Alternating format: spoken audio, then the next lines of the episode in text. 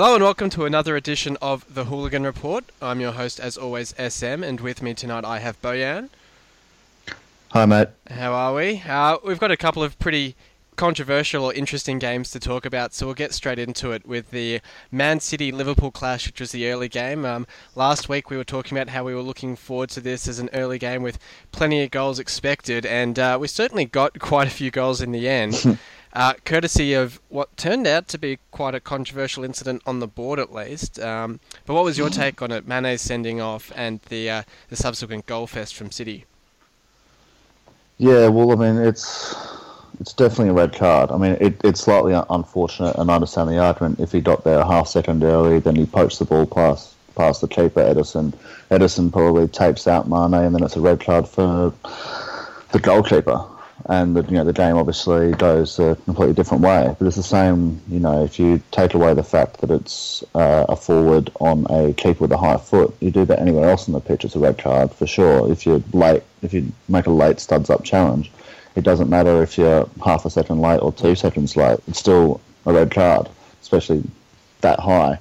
So you know it's a bit unfortunate for Liverpool because he's really, I think, the linchpin and their kind of main player when you look at kind of their team and they're about to kind of face your team, he's the person that you're scared of because he's got that electric pace and he's been in such great form since um, he, he moved there. Now, when, when they got down to 10 men, that really, I mean, Pep Guardiola's style really kind of suits that, that slow build up play of possession, having the fullbacks drive up the pitch, that kind of stuff. You know, they were always going to cut Liverpool up.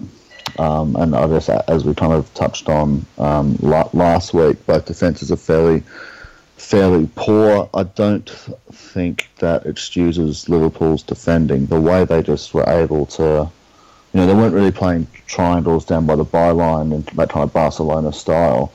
I mean, these are kind of regulation through balls to the centre forward, and uh, yeah, Matip was pretty poor and so was Klavan. So it was know, it was pretty for... surprising that they still played such a high line because quite a few of the goals came from great through balls. As you say, it was just through balls straight down the centre, basically that that Aguero or mm. Jesus was able to latch onto. I mean, I think I think some of these managers, and the Asian includes not only Klopp but uh, Guardiola, uh, Arsene Wenger is probably like the, the, the main the main one at the moment. They are so used to, to winning under a certain style, and they're so stubborn you know they've seen that success in, in that one one style. They're loath uh, to change it. I guess in the, in the same way that Liverpool didn't really spend enough money on the window in bringing in um, more more defensive cover, although they did do well to buy your mate Andy Robertson. But they Who really doesn't seem to be buying a game at the moment, which I was a bit surprised about. When I no. thought he was just about man of the match against Palace, I think. Yeah, that's a, a, a strange one. I can't really talk to that, so I haven't really followed it much. But they're in desperate need of a top draw centre half to partner Joel Matip because they don't really have one, and that's kind of was the, the big debate over the summer when they were talking about Michael Keane potentially going there, and there was you know the Liverpool fans were saying, well, he's not better than Lovren and Klavan. Well, was, I yeah. think sh- I, I, I, think the start of the season's kind of shown that to uh, to be false, and that he is better than them, and that was an area that they desperately needed to. They don't desperately need to improve it, but if the, if they want to challenge for the title, then you, you, all title winning teams have got a dominant centre half pairing. It's as simple as that, and you need that. You need that spine of your team. Yeah, top and, draw. And I mean, you touched on it before that both teams actually had defensive frailties, and I guess the red card sort mm. of absolved Man City of that, and especially Otamendi mm. would have been quite relieved because early in the game, Salah and, and Mane as well were both really just running at that City defence, uh, playing such a high line. There were so many chances that Liverpool really should have scored from. Um, especially Salah had some pretty poor finishing, couldn't finish off quite a few good chances for Liverpool. Um, that just made City look very vulnerable. Yeah, he's really one-footed Salah, and you know I'm a bit of a closet Roma fan because I used to, you know, Francesco Totti was always one of my favourite players, so I still kind of follow them a bit. And he's more of a provider, I'd say, than a goal scorer. So you know he's had a class start to the season for uh, for them, but I wasn't surprised that he was kind of missing those chances. He normally will last couple of years be looking to square that to Edin Dzeko, but obviously he's um, he's not there, and they're probably, you could argue they're missing a recognised centre forward. They kind of play a 10 in, in Firmino up, up, up there quite a bit, but, you know, they don't. I mean, outside of Lewandowski, Klopp's never really had a recognised centre forward, so, you know, maybe he's happy with the kind of interchangeable number 10s and attacking midfielders in the final third. But um, I guess, like aside from this game, it's worked all right for them so far. So you know, can't argue too much with that. Yep, I guess we'll see. Um, speaking of class centre forwards, uh, one returned to form pretty well against Everton in uh, Harry Kane, who, as soon as the calendar gets out of August, we're into September, and sure enough, he finds the back of the net. He found the back of the net for England, and now he's found the back of the net for Spurs. And a pretty comfortable 3 0 win for Spurs in the end against Everton. And um, you'd start to say maybe some warning signs for Koeman. The fact that they've spent so much money over the summer. I think there was actually the comparison made to uh, the fact that when Spurs went on that spending spree after selling Bale uh, and bringing in six or seven players that didn't really actually offer a whole lot, they you know they looked impressive in terms of the names and what they could theoretically offer to the team. Um, mm. And you look at that again now with Everton, and you look at Sandro, you look at Klaassen, you look at a couple of those players, even Sigurdsson really, who don't really seem to have started their seasons all too well for Everton. That's right. I mean, Thomas Nine and I kind of called it on the Harry Kane front that he was almost a Monty to straw. They obviously I'll have to shout out to Thomas Nine because his tip to, to captain him in fantasy, I went through with that and was very happy. um, but I mean, obviously they got a little bit of fortune with Kane's cross, Ronaldinho style that went into the far top corner. Um, oh, also but, Zappacosta style, apparently. Yeah, look, you know, it's just that. Well, that was. I mean, if you want to transition to that, I mean, that was definitely a cross. You can actually see him looking yes, for the back yeah. post runner, and he's got to get the ball right from um, the, the right wing all the way to the back post, so he absolutely smashes it. And you can see he tries to whip the ball around the final defender and just catches it too well, and it goes near post. But anyway, back to, back to Spurs. um, yeah, just a comprehensive 3 0 win, really. They didn't look uh, terribly troubled. And uh, I didn't think they played their best football. I think Christian Eriksen hasn't started the season as well as he finished it. And to compete for the league, they really need him at, in top, top form. But, um, but yeah, just easy three points for them. In terms of Everton, they're kind of a bit, um, what I call it, square pegs and round holes at the moment. They've got a lot of tens and, and attacking midfielders. But until they get uh, Bolasie back, they really don't know kind of uh, pacey width. And you know the, the difference between this season and last is remarkable. They had the kind of target man who can hold it up. They don't have that anymore because obviously Lukaku is gone, and they play with flying wingers, and now it's all very central.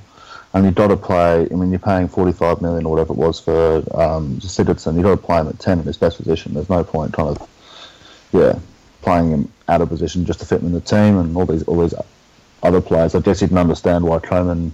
I mean, thank goodness Ross Barkley's not fit because where the hell does he play? He's another yeah. ten slash attacking midfielder. You know, they've got too many of them. They need to get more more width. I wonder, if, I, I wonder if, the plan was sort of that he was going to be sold and that Rooney was essentially taking his, or, or maybe even Klaassen was taking his spot in the team.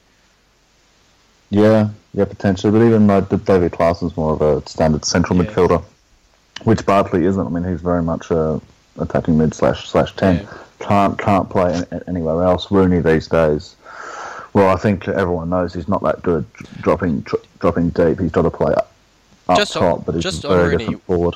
With, with the mm. uh, issues during the week or in the last fortnight with him with his uh, drinking issue, drink driving, um, what was your take on the fact that he started the game for Everton? Do you think, I mean, there's sort of talk that he'll be sanctioned internally by Everton, but do you think it sent a good message with the fact that he was able to still be named in the starting 11 for the game, or do you not think it really makes a big difference?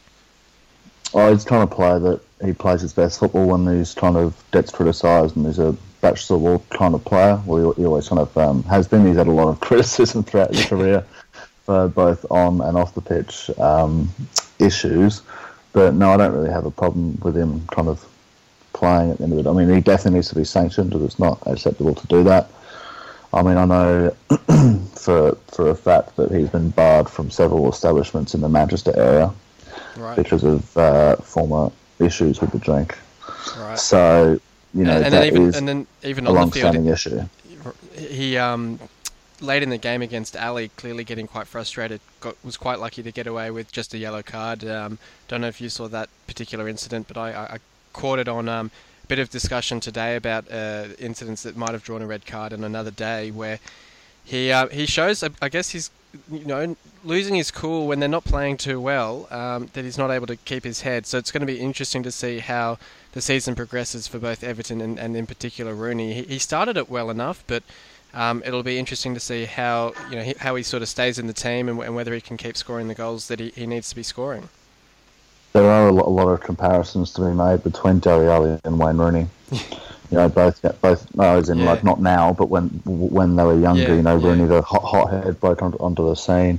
When things weren't going his way, he would lash out, and it's the same thing that Alli's going through now. So the big question for I guess Pochettino and at the moment Southgate is which is a big debate that we had, we had on Wayne Rooney for many years.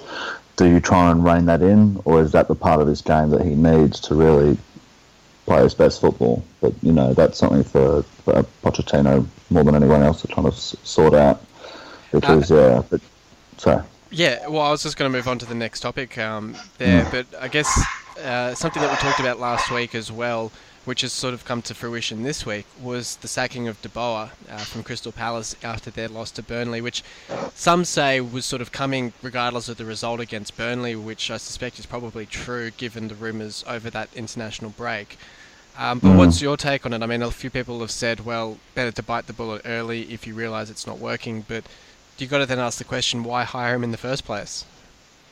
Well, I think, you know, um, you look at who's who's replacing now in, in Roy Hodgson, and that kind of tells you everything. The Premier League is so cutthroat; it's so difficult these days um, that it's extremely hard to bring in a new manager with, with a new philosophy, especially a philosophy which uh, he doesn't have players that are used to. You know, Guardiola's brought in the kind of Spanish tiki-taka players, are already those kind of players at City.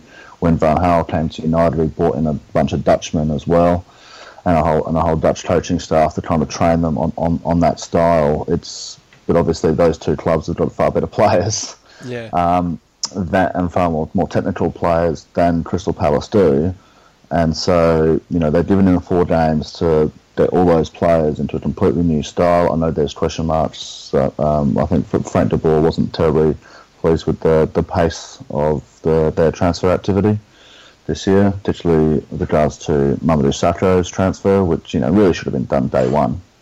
You know that was always they basically haddled over a couple of million pounds for you know two three months, which was quite unnecessary. Um, so the fact they've done to Roy Hodgson is the complete is the complete opposite of Frank de Boer. You know, Which is, everyone knows what he's what he's trying to do. He's an old English style manager. People can point to the fact that you know he's been there, done it. He can save them. And it's the exact opposite. I mean, so if you I guess you'd question whether Palace really wanted a new football philosophy. Which is the, the strange thing, because I mean, everyone's making the same point when you look at they had Pardew there, who's, I guess, sort of along the same lines as De Boer in terms of playing more free flowing attacking football. Uh, and then going mm. back to Allardyce, and then going from Allardyce back to De Boer, and then now going from De Boer to Hodgson, and it's sort of like very different, very mixed messages being given to the players and expecting them to sort of just at the click of fingers switch their formations, switch their philosophies, uh, and immediately get results.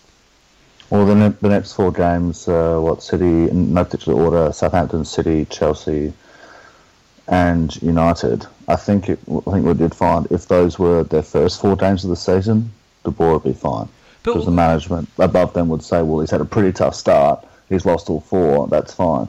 They're pointing back to the cutthroat nature of the lead. They've had a fairly easy start and no points, no goals. They're going to be zero and eight most so, likely. Well, that's I guess my question is then: is there an expectation that Hodgson's going to get something out of the next four games? Because if there isn't, why not just give those as a free hit to De Boer and say, look, we're not expecting anything from these four anyway. Um, try and show us what you can do, develop that philosophy, and then at least he's got eight games, two months of football essentially to actually hang his hat on and say, well, after those games, nothing's changed. I mean, they, they didn't look terrible against Liverpool. They didn't look terrible against Burnley. They actually showed pretty good signs. It just seems quite strange to sort of after it's it's not like they were getting smashed. I mean, the Huddersfield game aside, which was obviously the exception, they they mm. haven't really looked off the pace that much and really should have beaten Burnley. Mate, you're exactly exactly um, correct. I mean, on that last team against Burnley, they really, you know, they stole they stole defeat from the jaws of victory. Um, you know, they really they played really, really well, created numerous chances, numerous easy chances. You're kind of missing tap ins in the six yard box, that kind of stuff. It's hard to point to the manager and and um, to blame for that. And you know, looking from afar, you can see at least on the pitch, there's been into the style of play and form, there has been improvement there. But then in English football, maybe it's choose a cliche, but it's a results business, and if yeah. you're not getting results, people make changes. You know, there's a lot of money involved these days. Uh, chairman's, um, chairman and CEOs, they're not, they're not as patient as, as um, they once were.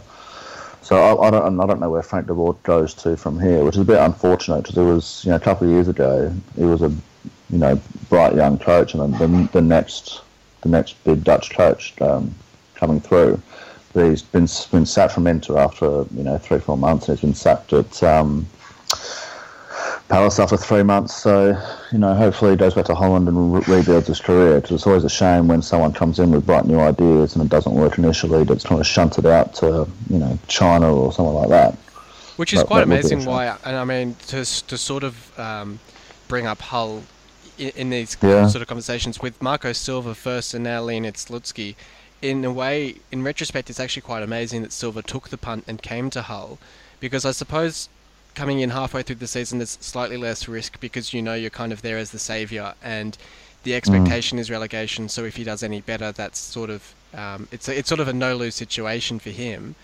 Um, versus coming in at the start of the season, I guess would be that perspective. But then for Slutsky coming in at the start of the season in the championship, even it'd be even riskier for him because if he does poorly, not only is it likely he'd get sacked, but also he's been sacked from a championship club, so he's not even got that Premier League experience on his CV. So it's interesting seeing managers still taking that risk and taking that punt to come across to England, despite this now mm. churning nature of the uh, managerial merry-go-round, as the uh, as we've dubbed it. Well, it was a really ballsy move by Marco Silva, and you know it's proved to be, but it's a fantastic decision by him. It showed a lot of character as uh, Brendan Rodgers would say, you know, leaving guaranteed Champions League football and a guaranteed title at Olympiacos every year to, to, to move to Hull. And, you know, he almost kind of saved you with the threadbare squad and playing some half decent, attractive football, which you probably haven't seen for quite a few years yeah. down at Hull. Um, you know, but he, he got the most out of those players there, and that earned him a decent job in the Prem. So, uh, you know, there is there is still yeah, that, that's why I'm trying to say I don't want Frank de Boer and these managers with different kind of styles just to be out of the English game, or else you end up with you know five or six superstar coaches in the top six, and then 14 Tony Pulises. That doesn't really help develop English football um, at all. So yeah, hopefully Marco Silva kind of encourages others. I mean, I must say I haven't uh, followed Hull's results to know how well, Slutsky's gone. Wow. But I also think a lot of these managers are coming across to England to build their reputation. Yes. I think that Marco Silva builds his reputation, earns a lot more money managing Hull for half a season than managing Olympiacos. As everyone knows, it's like managing Celtic. No one cares. Yeah. No one cares. You're a one-team league, and you know yeah, you know, Brendan Rodgers' success last year, undefeated season, that means nothing on the global stage because you all know he flopped in England. Worst ever uh, European defeat this morning for them as well, which wasn't great to Good. see. Um, just great, touching. It's great to see, mate.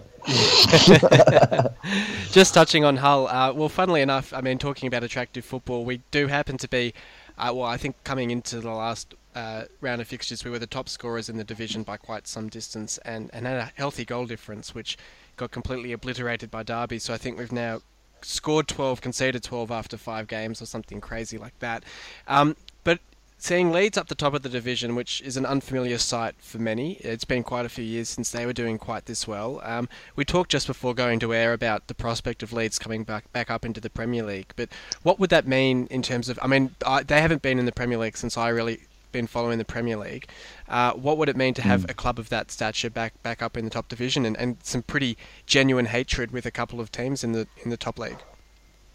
It'd be great for English football. They've got a, a well-renowned academy there, so they'll, they'll be able to develop more uh, good good young English footballers that won't get poached by the big academies like United and City and Liverpool and that, that kind of stuff. Um, yeah, huge club, huge supporter base, um, good stadium, Elland Road.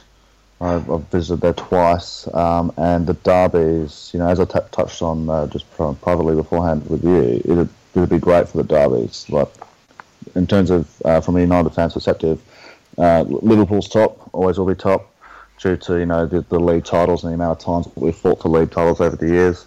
Leeds be second, same reason. And I know people that you know only started watching. There's a few of them, and I'm not saying the glory hunters. It's only because you know of certain people on the forums ages, kind of in your mid twenties, you haven't seen Leeds in the Prem. No. But you know, Leeds and United fought out for league titles for years and years and years, particularly in the latter years of the old First Division, and it kind of went back and forth a bit. You've got the the Eric Cantona and Alan Smith element, you know, the transfers between the two clubs. You know, so the rivalry there is really intense. And, Which I mean, um, I, don't like giving can, Leeds can be credit. a bit violent. I, I don't like giving Leeds credit at any time, but it's pretty unfortunate from their point of view with the way that it's split between First Division and Premier League. Because if I'm not wrong, they won the last old First Division title. So in a way, they did. Um, they've they haven't won a Premier League title, obviously, but they're about as close to it as you can get. And if I'm not mistaken, um, I think Aston Villa was second in that in right. that uh, last uh, first division. very race, very unusual. Teams, how the mighty yeah. have fallen. Yes. Yeah. So um, well, Villa, yeah, Villa no, uh, hopefully, hopefully they do come up. Yeah, and, and Villa having a pretty interesting start to the to the league as well. I think they had a draw this morning. Um, I can't remember who they played. It might have been Middlesbrough, so not a terrible result from that point of view. But Steve Bruce struggling there. A bit of talk that he might get the sack, um, which I think would be pretty harsh, only from the from the point of view that that club has just seemed it, like Sunderland. They seem to have these culture issues where as soon as things go wrong, the manager gets sacked, a new manager comes in, maybe a little bit like the way that Palace is going now, where the squad sort of you know doesn't cop the blame for what's going on. And I think they need someone mm. like Bruce at the club to sort of set them straight. And whether it takes I mean I, I to be honest I thought they'd be doing better this season. But whether it takes until next season to really sort of stabilize them and go for that push for promotion I don't know. But then they're certainly not going to get relegated under him. And I don't think they could do a whole lot better at this stage. No no. I mean teams like teams like Villa and other ones that have gone down, your, your club Hull and that, they really need to get, get kind of back to basics and back to what kind of got them up there in, in the first place. And for a lot for a lot of those clubs, it's youth. You've got to invest in your academy, get young players in, and then supplement good quality young players with talent around them. So you don't buy a whole team. You have a core group, and then you have the supplemental players around them. Like you know, they brought through what a Bod, Agbonlahor, Lee Hendrie, uh, a couple of others, Fabian Delph, and, and a few. Oh, sorry, I think they bought Delph from Leeds when he was a kid. But but yeah, you know they brought through a, a core of you know English players through their academy, and I have done um, had done for years previously, and then supplemented them with good players around them, and that's how they kind of moved moved up and progressed. Same same thing with Leeds and you know clubs that do go down really need to get away from the meta kind of transfers, paying championship level players Premier League kind of uh, wages and transfer fees, and get back to basics. Yeah, so, which yeah, hopefully, ho- I mean, hopefully your mob can do. Well, I was going to say, I mean, and we've, Villa. We've, we've, sort of followed that that model with um, the, probably the average age of the players we've brought in is about 23, 24. Um, not mm. quite with the same ambition of generating this core squad to get up. I mean, it's more from the perspective of the resaleability of them if they have a couple of good years with us. But at least we're following that model of young, hungry players who can do a good job in the championship. So we've got John Toral from Arsenal. We've got a couple of loanees from mm. Chelsea, um, which is the game we'll talk about in a second. But um, you bring in that sort of good young core, it's a lot better than going after you know your 31, 32 year olds who yes I mean, you obviously need a couple of those with the experience of the league, but you don't want to be stacking a team with the older players who are just sort of cashing in a last paycheck and don't have that ambition. No, John Terry. John Terry. yeah. Well, exactly. So I think that was a big mistake for Villa, and um, we'll see how that pans out for them. But speaking of John Terry, speaking of Arsenal and Chelsea players, we can talk about that Arsenal Chelsea game this weekend and pretty pretty big game at this stage of the season for Arsenal, um, given the way that they've started the season and, and what it could mean for them if they do, as I would suspect, go down with a loss to Chelsea. But um, Chelsea really have bounced back from that first loss to Burnley uh, and are starting to look pretty good. Yeah, they are. They're playing free flowing football. They're, they're getting the, the breaks at the moment too. You know, I was watching the the game. I guess probably this morning, your time, last night, my time. You know, every time the ball went in the box, you know, there's the deflections always bounce to Chelsea players, shots kind of de- de- de- deflected in, and that's not taking anything away from their performance. But you know, you need those breaks yeah. to win trophies, to win premierships, to win cups, that kind of stuff. And, and you know, the, the longer those breaks go your way, the more chance you have of winning these trophies. And they're getting those breaks at the moment. They're playing well. Bakayoko played well this morning. You know, he's going to be it's going to be important, given they sold Matic, for him to really you know take the reins of that midfield. Because Kante is obviously more of a destroyer than a creator, and they're going to need Bakayoko to do the heavy lifting there. I don't know how much Fabregas has left in the in the tank these days. Um, but yeah, the defence looks a bit more bit more solid. Good to see Marcus Christensen play um, last night as well. I feel like not much. Andreas Christensen um, play, and they need to get him into the team because he's really their, their best young uh, centre half and, and, very experienced going forward. In terms of the game, I can only see one result, and that's a heavy defeat, defeat for Arsenal. They play when they want to play, and I can't guarantee, I can't say with any confidence they're going to play this weekend. They they played well against Bournemouth. What did you make of the boos for Sanchez when he came on? I think that's overdone. I heard. I mean, I've got a, lot of Arsenal mates, a few that a few season ticket holders too, and there was more applause. I thought than there were there were boos, uh, lots of boos going around towards Mesut Ozil and those kind of players. Um, but you know, I don't think anyone kind of a lot of their supporter base uh, base doesn't begrudge Sanchez because they can see that there's very little direction at, at that club. Yeah. well, yeah, I mean. It, I mean, to be fair, look at Alexis Sanchez situation. What he's 29 or 30. Yeah. He's got one more big contract, one you know, one more big five-year deal on him. He wants to win trophies. He said when he came to the club he wanted to win trophies, and he didn't want to win FA Cups when he moved to Arsenal. He wanted yeah. to win Prems, yeah. and he wanted to challenge for the Champions League. And that's probably the promise he was kind of sold. And they got Ozil when he probably thought, oh, here we go. Things are things are you know looking good, but it just ha- hasn't happened for them. And he's been there, he's been kind of carrying them. And for him, he's got opportunities to go to clubs where he doesn't have to do all the heavy lifting, and he can be guaranteed Champions League football and challenge for titles every year. So you know, you know, if you put, put the shoe on the other foot, um, you know, I don't think many Arsenal fans can really begrudge him. He's still going to give 110% for the team every single week. And in terms of players leaving your club, you can't really ask for too much more than that. I mean, we sort of we had quite a long talk about Arsenal last week, so probably just touched on it mm. this week. But in, in, terms of, as you say, everyone would sort of be expecting quite a heavy Chelsea win in this game. Is it concerning from an Arsenal perspective that increasingly these games against the top clubs are becoming quite inevitable as heavy losses, and they're sort of slowly moving down those rungs in English football to the point where they are almost genuinely, not even just as a joke troll sort of comment, but they are almost genuinely becoming mid-table?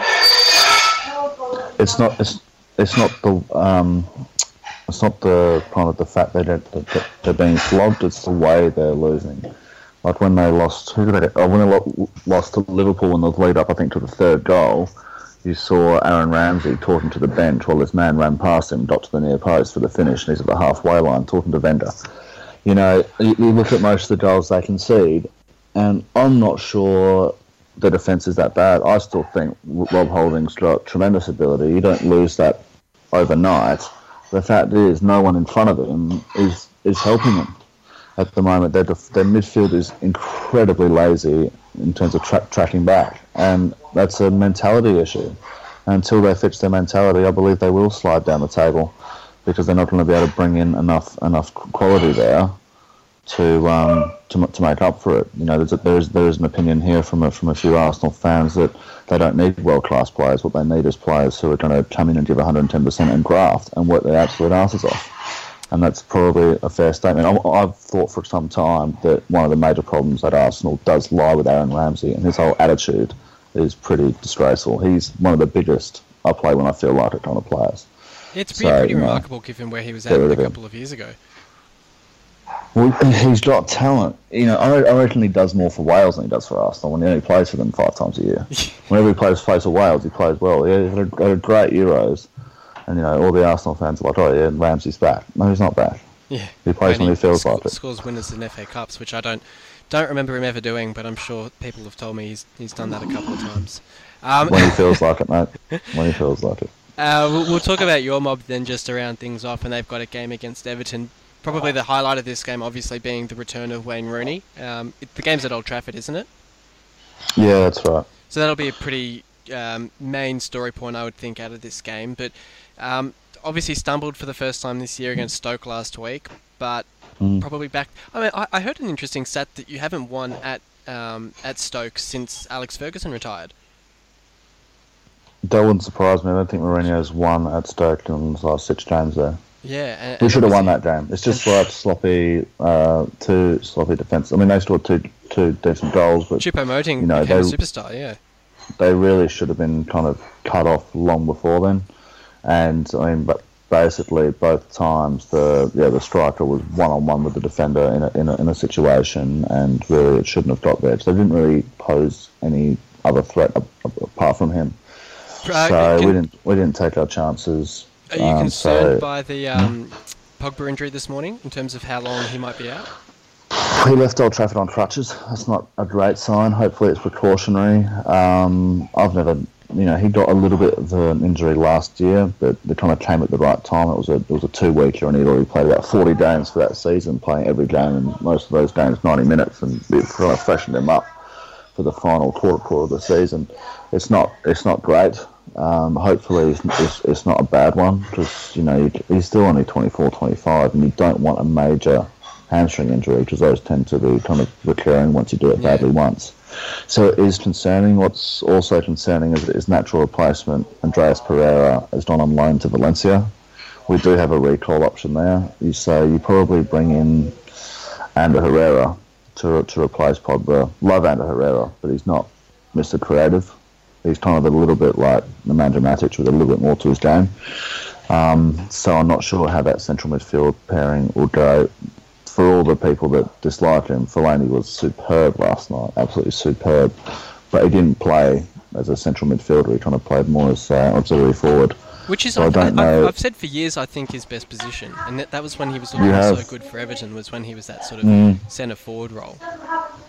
Yeah, yeah, he kind of he kind of starts starts almost in an advanced attacking midfield role, and then whenever the ball's out wide, he just bombs to the box and gets involved. And scored a nice goal and, and created one last night. So they might go Fellaini. I know Mourinho likes Fellaini. Usually the bench option though. But if I put money on it, I'll put Ander Herrera in there, which, you know, he's a decent player, so that, that'll, that'll be fine. In terms of us playing Everton, obviously Lukaku as well. Oh, yeah, of for, course. The, the, for the first time. yeah. And if I was him, I'd be looking forward to playing against, you know, Funes Mori and Jagielka. Well, he likes scoring against Spurs, doesn't he? Mate, but, but that's what we need from him. As I've said yeah, before, you yeah. know, we don't need him against the big teams. You know, we need him against the minnows. That's where we drop points, usually. So, you know, hopefully he kind of keep, keeps that up. And I, am I worried about Rooney? Well, it kind of, he tends to be one of those players that, you know, the strip writes itself yeah. some way. So I wouldn't be surprised if, if he did score interesting to see how he celebrates. That'll be really interesting if he goes nuts. Whether he does, you know, the kind of hold his hands up and doesn't celebrate. Um, yeah. Thing, but yeah, I'd be looking for What's your take on that? Win what, what, do you get bothered if a player did celebrate against you? Well, I said a couple of years ago, I, I, had no problems when Danny Welbeck scored against us and went went wild. You know, at the, the end of the day, like you score a goal, you score a goal in any sport. It's just you know instant emotion. Yeah, and, and, and so, I guess the point that I've seen made is you're, you're obviously if, if he if he like ran down the other side of the oh, pitch oh, and yeah. was sliding all over the place, yeah. kissing the badge, saying "I hate United," then I'll probably take it a bit personally. Yeah, yeah. But but you know, if it's a reasonable celebration, like if, if he scores a winner or equalises in the 90th minute, I'm not going to begrudge him going going crazy. That's yeah. fine. I mean, I, I, guess the point I've seen made in, in that respect is, I mean, he's he's paid by Everton now. He, he's an employee of Everton. He's supported by Everton supporters. You know, he's within his right to show them the respect of actually being happy about scoring a goal for them. Um, and then, as you say, of course, you still have that line of, well, you don't want to go overboard. You don't want to, you know, shush the crowd or do anything to incite the crowd or anything yeah. like a certain Adebayor did. Um, but you can still mm-hmm. show a little bit of emotion, I think.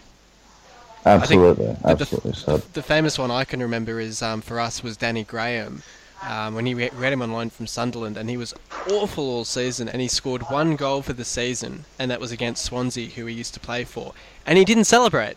And it's, you know, this, this bloke hasn't scored in like 20, 25 games, scores the, the goal after, I think, about 10, 15 minutes into the game, and doesn't celebrate. And I just think, come on, you know, you've got to show some enjoyment. You know, you don't know how, how when you're going to score your next goal. Um, so, yeah. Well, I do, I, I do remember Van Persie scoring on his return to the Emirates for United, and he didn't celebrate. Oh, and right. then he got he got absolutely like abused. He saw it early, like real early yeah, in the game and then he got absolutely abused and blasted by the Arsenal fans, you know, calling everything out under the sun. Next time he scored against Arsenal, jeez, he celebrated.